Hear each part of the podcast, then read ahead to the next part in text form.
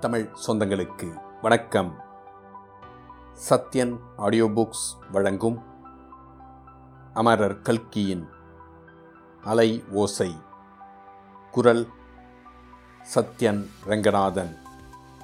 முதல் பாகம் பூகம்பம். அத்தியாயம் முப்பத்தி ஒன்று. மதகடி சண்டை. ராஜம்பேட்டை தபால் சாவடியின் சுவரில் மாட்டியிருந்த கேலண்டர். ஏப்ரல் மாதம் ஒன்றாந்தேதி என்று காட்டியது. ஸ்ரீ பங்காரு நாயுடு பிபிஎம் தமது சிங்காதனத்தில் அமர்ந்து ஸ்டாம்ப் கணக்கு பார்த்து கொண்டிருந்தார். தபால்கார பாலகிருஷ்ணன் தபால்களுக்கு முத்திரை குத்திக் கொண்டிருந்தான். பாலகிருஷ்ணா இது என்ன தொல்லை? தலையை காணோம் அப்பா என்றார் பங்காரு நாயுடு. அதுதான் இருக்கே சார் என்றான் பாலகிருஷ்ணன். இருக்கா? எங்கே இருக்கு? கழுத்துக்கு மேலே தொட்டு பாருங்க சார். இந்த தலையை சொல்லவில்லை தம்பி. இது போனாலும் பரவாயில்லையே. தபால் தலையை அல்லவா காணவில்லை? எத்தனை தலை? என்னென்ன தலை காணவில்லை? இரண்டு முக்காலனா தலையை காணோம். இவ்வளவுதானே? மசால் வடை கணக்கில் எழுதிவிடுங்க உன் யோசனையை கேட்டால் உருப்பட்டால் போலதான். இருக்கட்டும். இன்னுமா நீ தபால் முத்திரை போடுகிறாய்? பட்டாமணியம் வீட்டு கல்யாணம் வந்தாலும் வந்தது. முத்திரை அடிச்சு அடிச்சு என் கையெல்லாம் வலி கண்டெடுத்து சார். ஒரு கல்யாணத்துக்கு இரண்டு கல்யாணமாக நடக்கப் போகிறதல்லவா? மொத்தம் ஆயிரம் கல்யாண கடுதாசு அச்சடிச்சாங்களாம். அப்படியும் போதவில்லையாம்.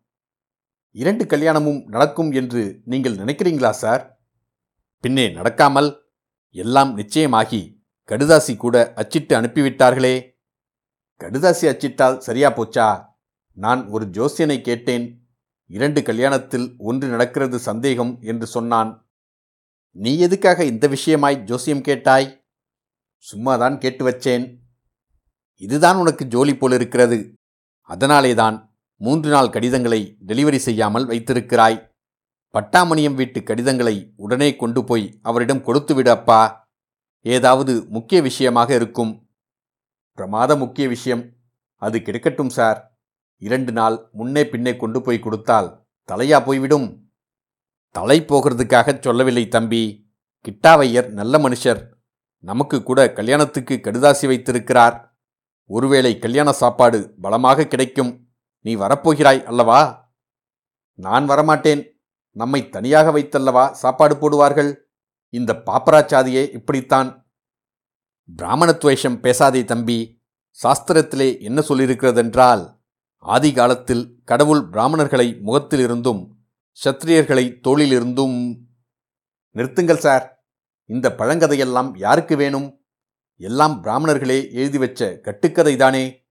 இந்த காலத்திலே பிராமணனும் கிடையாது சூத்திரனும் கிடையாது எல்லோரும் மனிதர்கள். அப்படியானால் சாஸ்திரமெல்லாம் பொய்யா? சாஸ்திரம் பொய்யென்றால் கிரகணத்தை பார் என்று வசனம் சொல்கிறதே.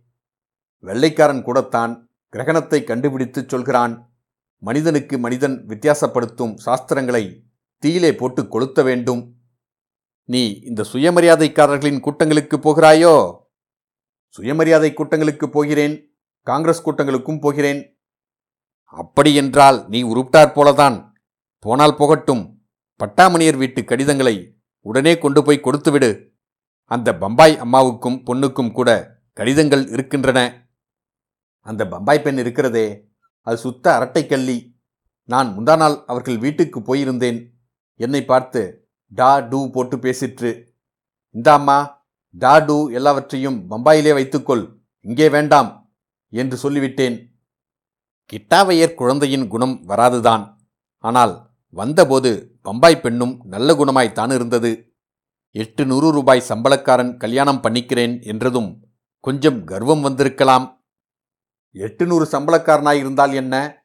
எட்டாயிரம் சம்பளக்காரனாயிருந்தால் என்ன? யாரா இருந்தாலும் எனக்கு ஒன்றுதான். டியூட்டி என்றால் டியூட்டி சிநேகம் என்றால் ஸ்நேகம் அப்படி அந்த பம்பாய் பெண்ணுக்கு கல்யாணம் நடக்கிறது என்பதும் நிச்சயமில்லை. நின்று போனாலும் போய்விடும். அப்படி உன் வாயாலே நீ எதற்காகச் சொல்கிறாய்? பின்னே வாயால் சொல்லாமல் கையாலேயா சொல்லுவாங்க? இவ்விதம் சொல்லிக்கொண்டே பாலகிருஷ்ணன் தபால் பையை எடுத்துக்கொண்டு வெளியே புறப்பட்டான். பாலகிருஷ்ணன் வெளியே போய் சிறிது நேரத்திற்கெல்லாம் சூரிய நாராயணன் தபால் சாவடிக்கு வந்தான். போஸ்ட் மாஸ்டர் பங்காரு நாயுடுவை பார்த்து எங்கள் வீட்டுக்கு ஏதாவது கடிதம் இருக்கிறதா சார்? என்று கேட்டான். ஓ இருக்கிறதே. உனக்கு அப்பாவுக்கு பம்பாயிலிருந்து வந்திருக்கிற அம்மாவுக்கு அந்த அம்மாளின் பெண்ணுக்கு எல்லாருக்கும் இருக்கிறது. பாலகிருஷ்ணன் எடுத்துக்கொண்டு போயிருக்கிறான். எதிரே அவனை பார்க்கவில்லையா? பார்க்கவில்லையே. எதிரே காணவில்லையே என்று சொல்லிக்கொண்டே சூர்யா வெளியேறினான். அப்போது சூர்யா வெகு உற்சாகமான மனோநிலையில் இருந்தான். அவன் இஷ்டப்படியே எல்லா ஏற்பாடுகளும் ஆகியிருந்தன. அவனுடைய முயற்சியினால் லலிதாவுக்கும் பட்டாபிராமனுக்கும் கல்யாணம் நிச்சயமாகிவிட்டது. இதில் இரு தரப்புக்கும் வெகு சந்தோஷம். சீதாவின் கல்யாணத்தை தனியாக எங்கேயாவது ஒரு கோயிலில் நடத்திவிடலாம் என்று பம்பாய் அத்தை சொன்னால் மற்றவர்களும் அதற்கு சம்மதிப்பார்கள் போலிருந்தது. சூர்யா அது கூடாது என்று வற்புறுத்தி இரண்டு கல்யாணமும் ஒரே பந்தலில் நடத்த வேண்டுமென்று திட்டம் செய்தான். இதனாலெல்லாம் உற்சாகம் கொண்ட சூர்யா கல்யாண ஏற்பாடுகளில் மிகவும் சிரத்தை கொண்டு அப்பாவுக்கு ஒத்தாசையாக தானே பல காரியங்களை செய்து வந்தான். நல்ல வேளையாக எஸ்எஸ்எல்சி பரீட்சையும் முடிந்துவிட்டது. முகூர்த்த தேதிக்கு பத்து நாள் முன்னதாகவே சூர்யா கிராமத்துக்கு வருவது சாத்தியமாயிற்று. மாப்பிள்ளை அழைப்புக்கு ட்ரெஸ் வாங்குவது சம்பந்தமாக சூர்யா பட்டாபிக்கு ஒரு கடிதம் எழுதியிருந்தான். அதற்கு பட்டாபியின் பதிலை எதிர்பார்த்து இன்று தபால் சாவடிக்கு வந்தவன் ஏமாற்றமடைந்தான். திரும்பி போகும்போது சாலையில் இருபுறமும் பார்த்து கொண்டு போனான். பாலகிருஷ்ணன் எங்கேயாவது சாலை ஓரத்தில் மரத்தின் மறைவில் உட்கார்ந்து சுருட்டு குடித்துக் கொண்டிருக்கலாம் அல்லவா? அவன் எதிர்பார்த்தது சரியாயிற்று. சாலை திருப்பம் ஒன்றில் வாய்க்கால் மதகடியில் பாலகிருஷ்ணன் உட்கார்ந்து ஒரு கடிதத்தை கவனமாக படித்துக் கொண்டிருந்தான். எவ்வளவு கவனமாக என்றால் சூர்யா அவனுக்கு பின்னால் வெகு அருகில் வந்து நின்றது கூட அவனுக்கு தெரியவில்லை. சூர்யாவுக்கு அப்போது ஒரு விசித்திரமான சந்தேகம் உதித்தது. ஆகையால் பாலகிருஷ்ணா என்று கூப்பிடப் போனவன் அடக்கிக் கொண்டு கீழே பாலகிருஷ்ணன் பக்கத்தில் கிடந்த கடிதத்தின் உரையை உற்று பார்த்தான். அதில் பம்பாய் அத்தையின் விலாசம் எழுதியிருந்தது. சூர்யாவுக்கு கோபம் வந்துவிட்டது. அடே இடியட் என்னடா செய்கிறாய்? என்று கர்ஜித்தான். பாலகிருஷ்ணன் திடுக்கிட்டு திரும்பி என்னடா என்னை இடியட் என்கிறாய்? நான் ஒன்றும் இடியட் இல்லை. நீ இடியட் உங்க அப்பா இடியட் உங்க தாத்தா இடியட் என்றான். சூர்யாவின் கோபம் எல்லை மீறிவிட்டது. என்னடா குற்றமும் செய்துவிட்டு சக்கரவட்டமாக பேசுகிறாய்? என்று கர்ஜித்துக் கொண்டு பாலகிருஷ்ணன் கழுத்தில் கையை வைத்தான். உடனே பாலகிருஷ்ணன் சூர்யாவின் பேரில் ஒரு குத்துவிட்டான் இருவரும் குஸ்திச் சண்டை செய்யத் தொடங்கினார்கள். மதகடியிலே சண்டை நடந்து கொண்டிருந்த அதே சமயத்தில் சாலையில் ஒரு பெட்டி வண்டி வந்து கொண்டிருந்தது. அதில் சீதா லலிதா ராஜம்மாள் மூவரும் இருந்தார்கள். அவர்களுடைய கண்ணும் கவனமும் சண்டை போட்டவர்களின் மீது ஏக காலத்தில் சென்றன. ஐயோ இது என்ன? சூர்யாவும் தபால்கார பாலகிருஷ்ணனும் சண்டை போடுகிறார்களே! என்று லலிதா கூவினாள். ஆமாண்டி இது என்ன வெட்கக்கேடு? என்றாள் சீதா. ராஜம்மாள் மிக்க வருத்தத்துடன் சூர்யா சூர்யா இது என்ன நடுரோட்டில் நின்று சண்டை? நிறுத்து! என்று கூவினாள். ராஜம்மாளின் குரல் கேட்டதும் இருவரும் சண்டையை நிறுத்தி வெட்கி போய் நின்றார்கள். சூர்யா வா வண்டியில் ஏறிக்கொள்ளு. வீட்டுக்கு போகலாம் என்றாள் அத்தை. அத்தை இது விளையாட்டுச் சண்டை. நீங்கள் போங்கள். நான் இதோ பின்னோடு வருகிறேன் என்றான். நிச்சயந்தானா பாலகிருஷ்ணா? சூர்யா சொல்கிறது உண்மையா? என்று அத்தை கேட்டாள். ஆமாம் அம்மா. நாங்கள் சும்மாதான் சண்டை போட்டோம் என்றான் பாலகிருஷ்ணன். வண்டி மேலே நகர்ந்தது. சீதா லலிதாவை பார்த்து நீ இவ்வளவு சமர்த்தாயிருக்கிறாயே லலிதா உன் அண்ணன் சூர்யா மட்டும் ஏன் இத்தனை அசடாயிருக்கிறான்? என்றாள். அப்படிச் சொல்லாதே சீதா சூர்யா ஒன்றும் அசடி இல்லை ரொம்ப சமர்த்து மிக்க நல்ல பிள்ளை. சண்டை போட்டதற்கு ஏதாவது காரணம் இருக்கும். அப்புறம் தனியாக விசாரித்தால் தெரியும் என்றாள் ராஜம்மாள். வண்டிக்காரனும் சேர்ந்து ஆமாம் அம்மா நம்ம சின்னையா ரொம்ப சமத்து பிள்ளை. இப்போது கொஞ்ச நாளாய்தான் ஒரு மாதிரியாய் இருக்கிறார் என்றான். வண்டி கொஞ்ச தூரம் போன பிறகு சூர்யா பாலகிருஷ்ணா உன்மேல் நான் கைவித்தது பிசகுதான். அதற்காக வருத்தப்படுகிறேன். ஆனால் நீ செய்த காரியமும் பிசகுதானே? பிறருக்கு வந்த கடிதத்தை நீ பிரித்து பார்க்கலாமா?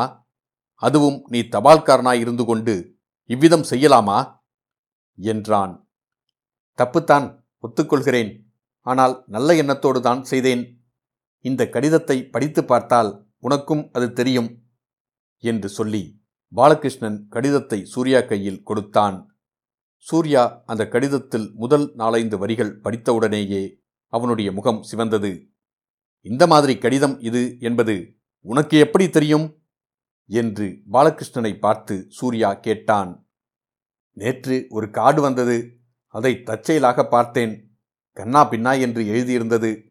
இந்த கவரை பார்த்ததும் ஒரு மாதிரி சந்தேகம் உதித்தது. பிரித்து பார்ப்பது நல்லது என்று எண்ணினேன். நான் சந்தேகப்பட்டபடியே இருக்கிறது. அதற்கென்ன? உனக்கு ஆட்சேபம் இல்லையானால் இதை ஒட்டி அந்த அம்மாளிடம் டெலிவரி செய்து விடுகிறேன். ஆனால் என்மேலே சுலபமாய் கை வைக்கலாம் என்னை மிரட்டிவிடலாம் என்று மட்டும் நினைக்காதே. நான் நல்லவனுக்கு நல்லவன். கில்லாடிக்கு கில்லாடி. தெரியுமா? நான் உன்மேல் கை வைத்தது தப்பு என்றுதான் முன்னேயே சொன்னேனே. இப்போதும் சொல்கிறேன் அதை மறந்துவிடு.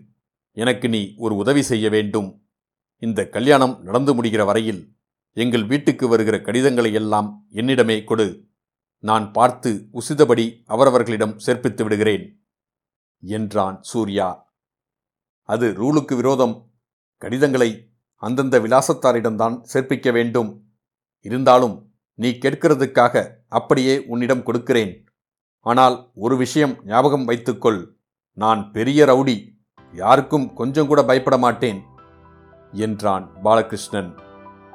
இத்துடன் அத்தியாயம் முப்பத்தி ஒன்று முடிவடைந்தது. மீண்டும் அத்தியாயம் முப்பத்தி இரண்டில் சந்திப்போம்.